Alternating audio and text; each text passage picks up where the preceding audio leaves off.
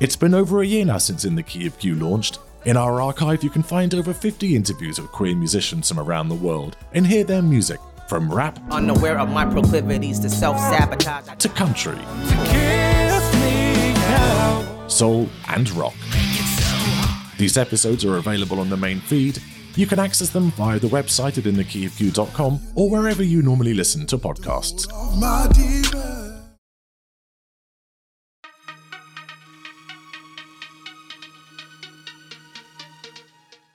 Nobody will ever buy music sung by a man singing about other men. It just will not sell, period. No discussion. Let's not trial it. Let's not discuss it. It's not going to happen. I'm Dan Hall. I'm a gay man and I love my music. However, I've spent my life translating heteronormative content into my own story. So I'm speaking with queer musicians from around the world who mirror and inspire my queer journey. Welcome to In the Key of Q. Across three albums, Matt Fishel has produced a catchy blend of Europop and Green Day rock, and nestled in his great melodies and fantastic harmonies are proudly queer lyrics that aren't afraid to tackle difficult and controversial subjects. Matt, welcome. Hello.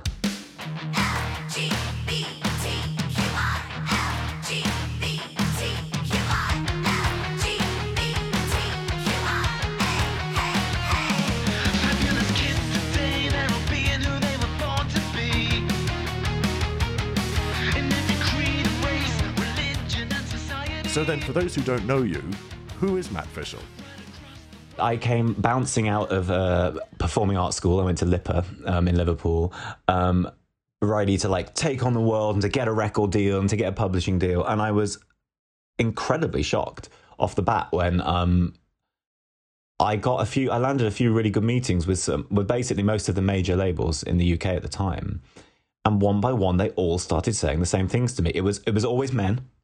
It was always middle aged men in in large, large, large rooms with one huge chair that they were on and me on a small chair. And they would all listen, you know, and they'd like be nodding away and looking kind of like, hmm, like you could see them looking kind of off into the distance, thinking what they could do with these songs. And then every single one of them basically said to me, great melodies. You got a good voice. Uh, you obviously are very good at telling stories with your words, but you got to cut the gay content.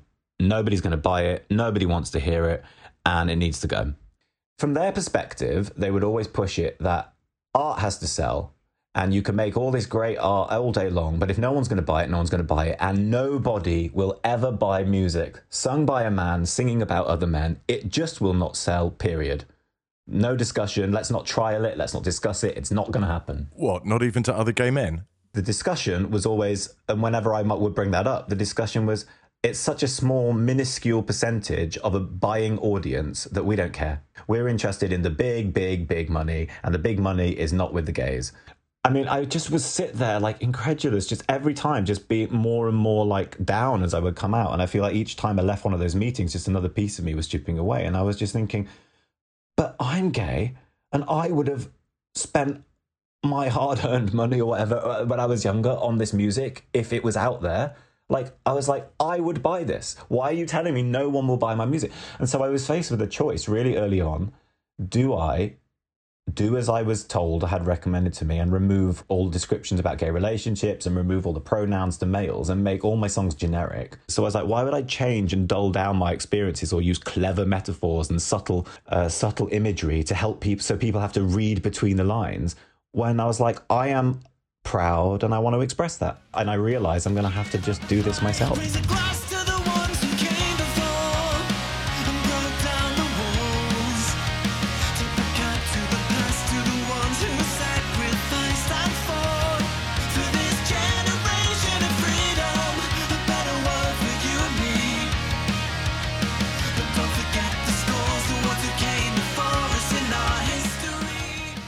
But were you coming out of those meetings feeling disillusioned because you were tempted? Uh, um, I don't think I. I, I- yes, sometimes I, I did, and and even you know friends and family at times would say, you know, don't you just want to, you know, give up the whole gay thing? And just, but then I just, there was always something deep inside of me that realized that where I found my happiness was making that kind of music. And I just never really wanted to have a massive hit single about a girl or about, or singing about something that I knew wasn't really what I wanted to say. I just, I, I, I felt uncomfortable that it didn't sit easy with me. And like I said, I've always loved the artists that I felt had integrity, and I felt like it would be selling out before I'd even done anything. There's a, an interview with Paloma Faith in the podcast How I Find My Voice, where she talks about an incident where her American record company really loved one of her singles. They were like, This is going to be the song that breaks you in America. Could you just do one thing for us? On your music video, you're kissing a black man, and we need you to reshoot it. I mean, it's just fucking racist and despicable. And I wish I could say I was shocked, but it doesn't surprise me at all. This the assumption that you have to put um, profit before art is one thing, but the assumption that a buying and a listening audience are racist and therefore proves your point is just yeah, it's it's horrendous. it's horrendous. I, I would say I'm shocked, but I've had it with the gay thing for my whole life. You know, that sucks for her. I hope she stuck to her guns. Oh, totally. She did. She did. And she said, You know, how can I make money off the back of this? It is dirty money. Yeah, yeah.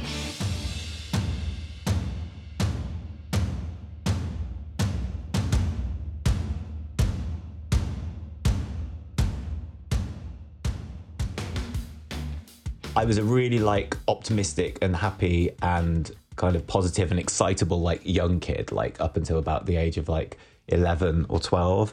And I was always singing and dancing and performing. And I just thought that's what everyone did. I mean, I was obsessed with Madonna. She was my world back then. And I, I'm glad about this, but I question in retrospect its appropriateness. But I used to watch uh, repeatedly from the age of nine, probably once or twice a week, non-stop, uh, Truth or Dare or In Bed with Madonna, as we call it here. What a movie!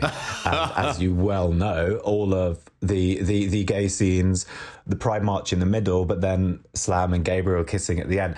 I always knew and had no understanding of that was what I loved about the film. And so that was always there. But then I naively then went through living my life, you know, up until maybe the age of 12, probably being really camp and quite obviously. Going, Yeah, yeah, exactly. and wanting to do all the kissing with my younger friends and stuff. But instinctively just knowing that I kind of couldn't and never really grasping why. It wasn't like, oh, you can't be gay. I didn't know what the word gay meant. I had no idea. Anyway, and then obviously, you know, puberty hits. And then I started dating girls like all the other boys in the year did. My secondary school was a uh, school for just boys. And it was a very repressive school, very strict, very you know, very strong uniform codes, and you know, even in the summer, you couldn't take off your blazer, even if it was boiling hot. And I basically just constantly rebelled. I was always in trouble. I was always angry. I was always frustrated, and essentially always really sad and repressed. But then I was I started to become bullied quite a lot, and I almost had that joy kind of bullied out of me. I then became a bit of a recluse, and I kept myself to myself at school, and I didn't really want to talk to anyone, and I shied away from life for a bit, and I got um, I had a really bad experience in town where I got really seriously beaten up in Nottingham, and then I became by a gang that I didn't know, and then I became a total recluse. I didn't leave the house or talk to anyone, and then I discovered alternative rock music and that kind of became my crowd. And then the kind of the quiet boys at school who were into that who I'd never really been friends with before from around the age of 14 15 I kind of gravitated towards. Those also were the boys that were more open-minded and they're more cool. And they were into like Nirvana who famously said you know anyone who's homophobic can't be our fan. And all, all along the while outside of that horrible repressive boys school environment I was finding outside of school people to you know experiment with and do things with and it was a very dangerous world because you never know if you're going to get a smack in the face or if somebody's going to rip off their trousers.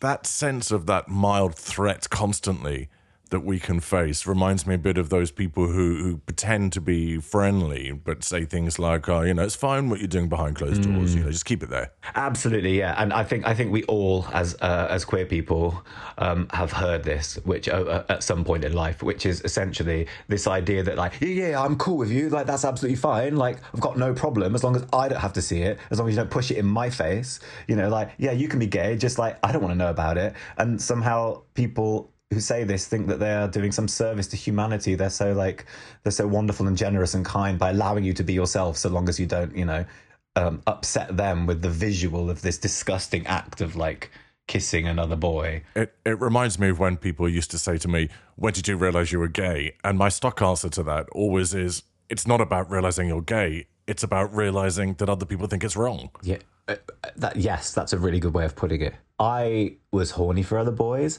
I was personally cool with it. You're absolutely right. What happens is you start to pick up very quickly, and it, it's very subtle. But you, I think, I've realized in retrospect that it's constant in every area of like heteronormative society. You pick up the vibes that who you are is not considered okay by the mainstream, and that you don't fit in, and that other people don't like what you do. And that's an incredibly hard thing to balance when you're just finding out who you are, because you have to suddenly relate to the world in a way that it seems like your straight peers are not having to do, which is that you're having to work out how you fit in, where you fit in, and where your tribe is when it's not really apparent to you. Absolutely. And this is why the podcast, in a way, is about this. It's why it's so important that we see our own selves reflected back in our world.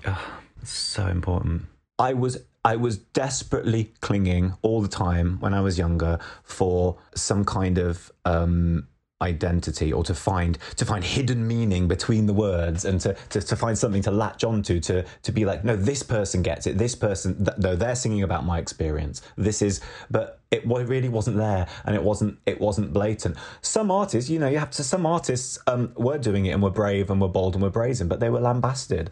And it was very difficult. It's easy you know some I've heard people before criticizing other artists being uh, from like say the 70s or 80s or 90s for not coming out. And whilst it would have been great and really helpful, you know, for people like us to have those people there, their careers were constantly threatened by the very people who were keeping them, you know, where they were. So that's not saying that everything has to be completely blatant and, you know, in your face. And if you don't say, I love him as a male artist, then you can't connect with your gay following, obviously. Um, but representation is key. It's so, so important to feel represented.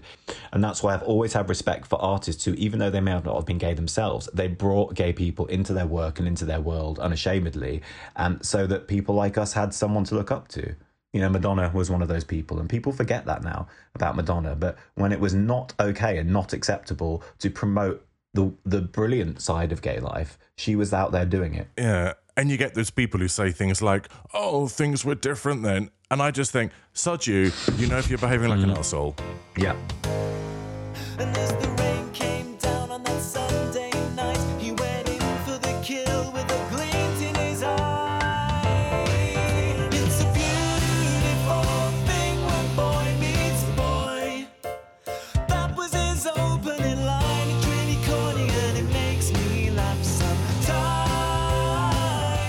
I suppose when I was maybe 12, 13, I first uh, got MTV and I first started seeing bands like Green Day and uh, well, American rock bands basically, and that whole scene. It was just post Nirvana. So, like, I was aware of Nirvana, but I was too young. To me, it was just like, you know, angry, loud noise. Obviously, since then, I came to appreciate Nirvana in retrospect. But long story short, I was a rock and a punk kid.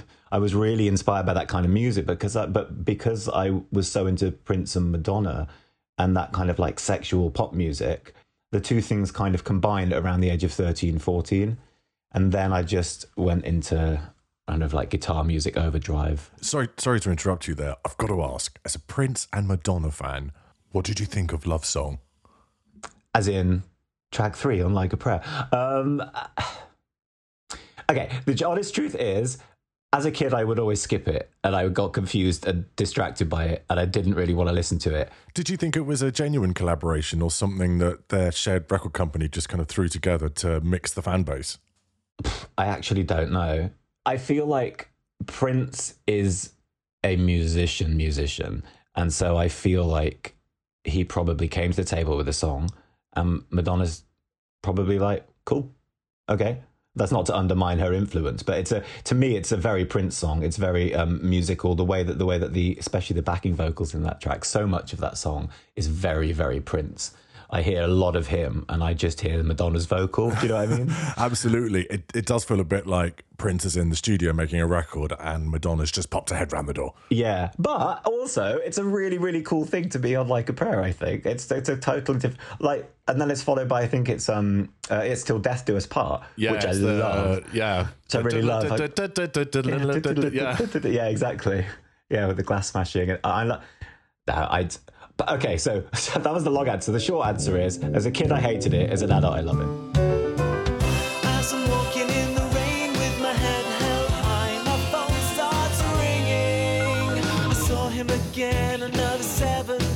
The and I still hold on to that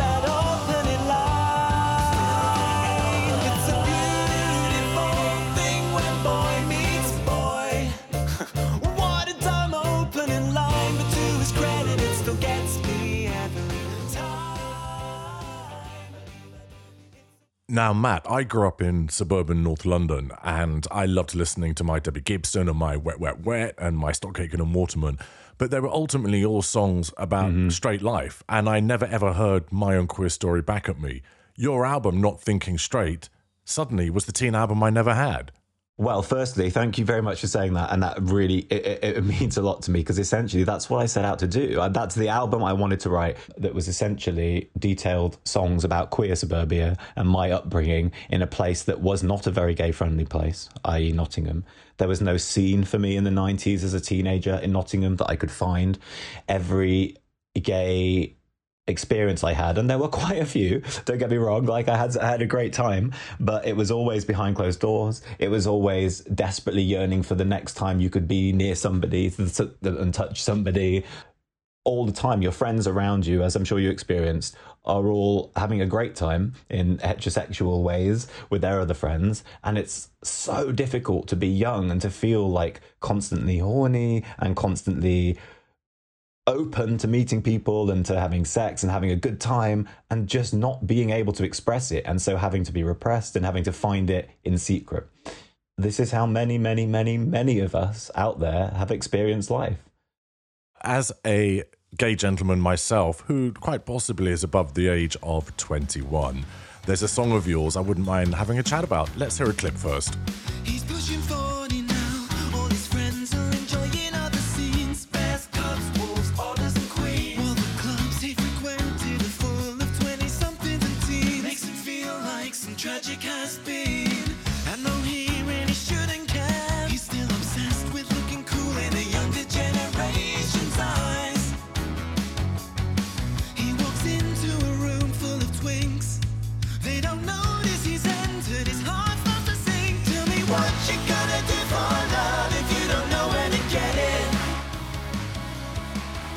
Wow. Okay, Twinks. Twinks for me is a cautionary tale, I suppose, um, about what happens or, or how one shouldn't place looks and youth as being the sole important things that are going to get you by in life. Do you think this really is a problem in gay culture? If you'd asked me that question 10 years ago, my answer might be slightly different, but now I would say it's a problem in all culture. Lots of time people will like um, express like disgust at people's age. Like, you know, you kind of think like, oh my God, he's like 30. It's disgusting. And it's like as if like somehow you'd like, you disappear and die and, you know, when you, when you hit a certain age. Uh, I do think it's a problem. I think it's a problem of self esteem and, um, you know how how we value ourselves as well as judging other people. Like you know, it's that age old thing. What you say about others is really what you're saying about yourself, and don't focus so much about you know about looks, body image, all that kind of stuff as being the sole thing. Of course, it's important. We all like hot people, and we all you know we all want to be hot, and we all want to be young, and all of this, but. There are other things in life, I suppose, as well as just the way we look and how we have sex. You're going to get older you're going to look different, you're going to change, and you're going to have to find a way to find happiness with that.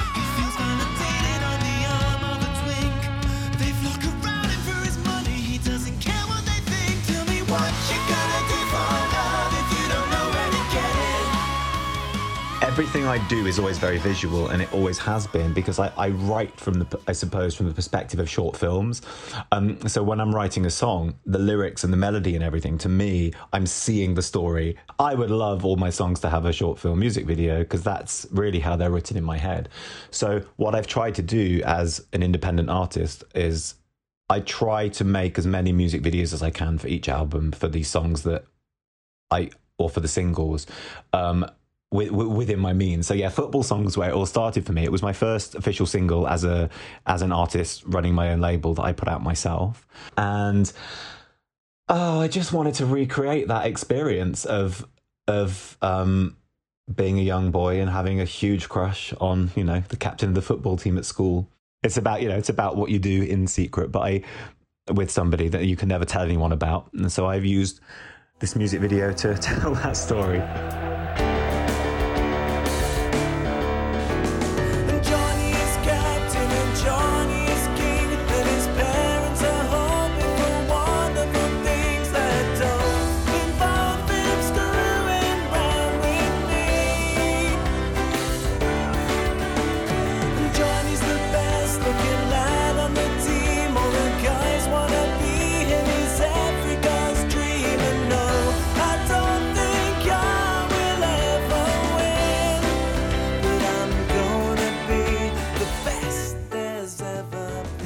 Think it's fair to say that your third album, MF, is certainly more adult than your other two in terms of style. It's a lot rockier, but also with the themes as well.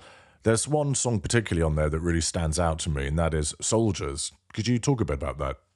I think everybody, no matter of your sexuality or gender, remembers your first intense relationship when you were younger.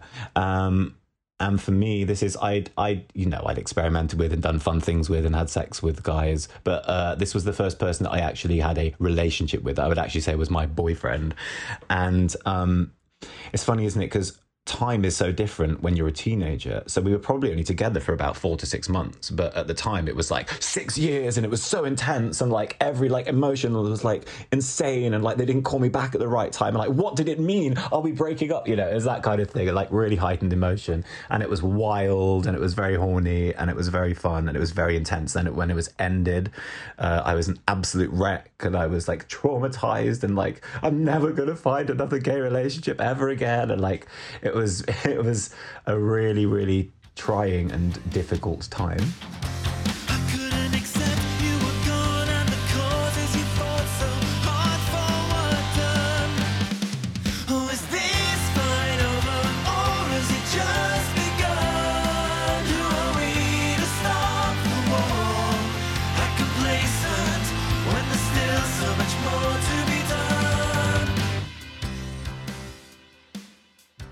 And then we kind of lost touch.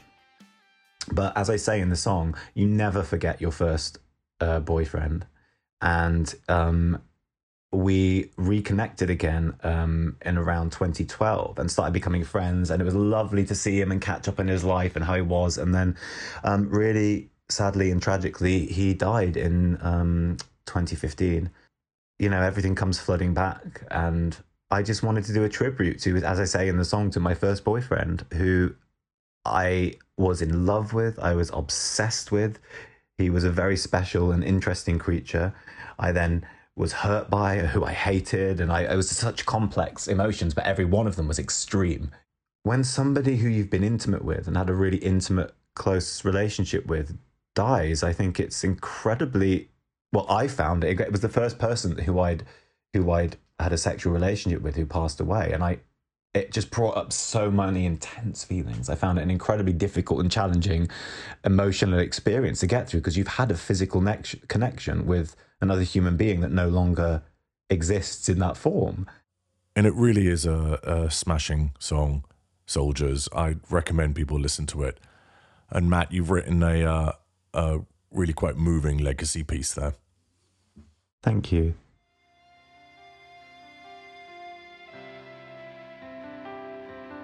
I'm so grateful we reconnected again before the end.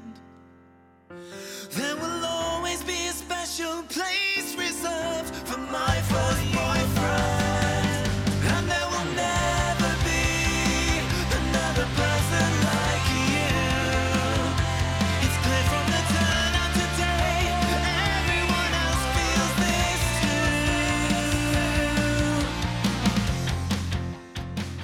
So, Matt, we've spoken on the podcast already about the importance of being seen in our art, being seen in the world around us as queer people. How does it make you feel as an artist knowing that you are helping hmm. that visibility? I do it because, you know, I'm an artist and I enjoy and I love making music, but you want it to connect and you want people to, to hear you and to feel heard and to feel seen. So when you hear that that has happened, it hits right in the heart and it feels really, it feels really good and it feels really warm. I love hearing from people, you know, on social media or whatever via email, um, saying kind of things similar to what you've just said, because it makes, it makes me feel that what I've done is worth something. And how do you feel your 15 year old self would connect with your catalogue? I love that question. I mean, look, without without wanting to sound conceited, I think fifty-year-old Matt would be obsessed with my catalog. I mean, it's a little bit. perfect answer. I mean, yeah, he would be obsessed because look, I was desperate, as I said earlier. Um, at 15 years old, I was desperate to hear songs about queer life, uh, sung by queer people. I, I made these songs for 15 year old me. You know, this is this is what I wrote them for. I when I made Not Thinking Straight, I was suppose thinking at the time, this is the album I wanted to hear at 15 years old. This is the album that I wanted to hug and jump up and down and scream about. So it wasn't there for me, so I'm gonna make it. I could be like, oh, you know, he'd be like cool or whatever, but no, I 15 year old me would be like, this is the best album I've ever heard. um, one of my main ambitions for this podcast is to introduce audiences to new queer music. And I do think the best way to do that often is by a specific song. So, what do you think would be the good gateway song into your catalogue? Hmm. I mean, I guess I'm going to have to go with a, a Radio Friendly Pop song. I suppose um, it's the it's it was my fifth single, but it's the opening track of my debut album. It sets out my mission statement, I suppose, as an artist. It says who I am, where I've come from, the journey I went through, being told, you know, to eradicate all the gay content from my songs, and it's it's it's I suppose an acerbic, tongue in cheek um, critique on certain music industry executives and A&R men who constantly told me and I'm sure many other artists to remove all the gay content from their songs. And what the song does is it it, it it sets the scene and it's from it changes perspective. It's from the perspective of them talking to the artists. But then halfway through my voice comes out and i basically say uh, fuck you. I'm gay i'm open i'm proud i'm happy to be and this is who i am as an artist and nothing you do or say is going to stop me being me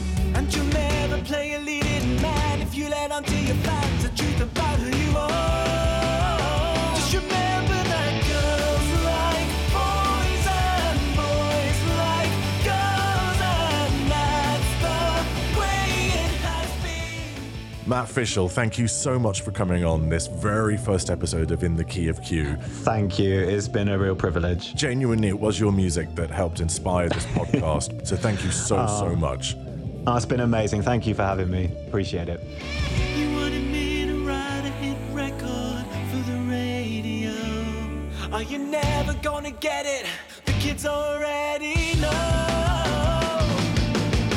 You've been listening to In the Key of Q. You can find Matt's music on the usual streaming platforms and check out his forever home at mattfishel.com.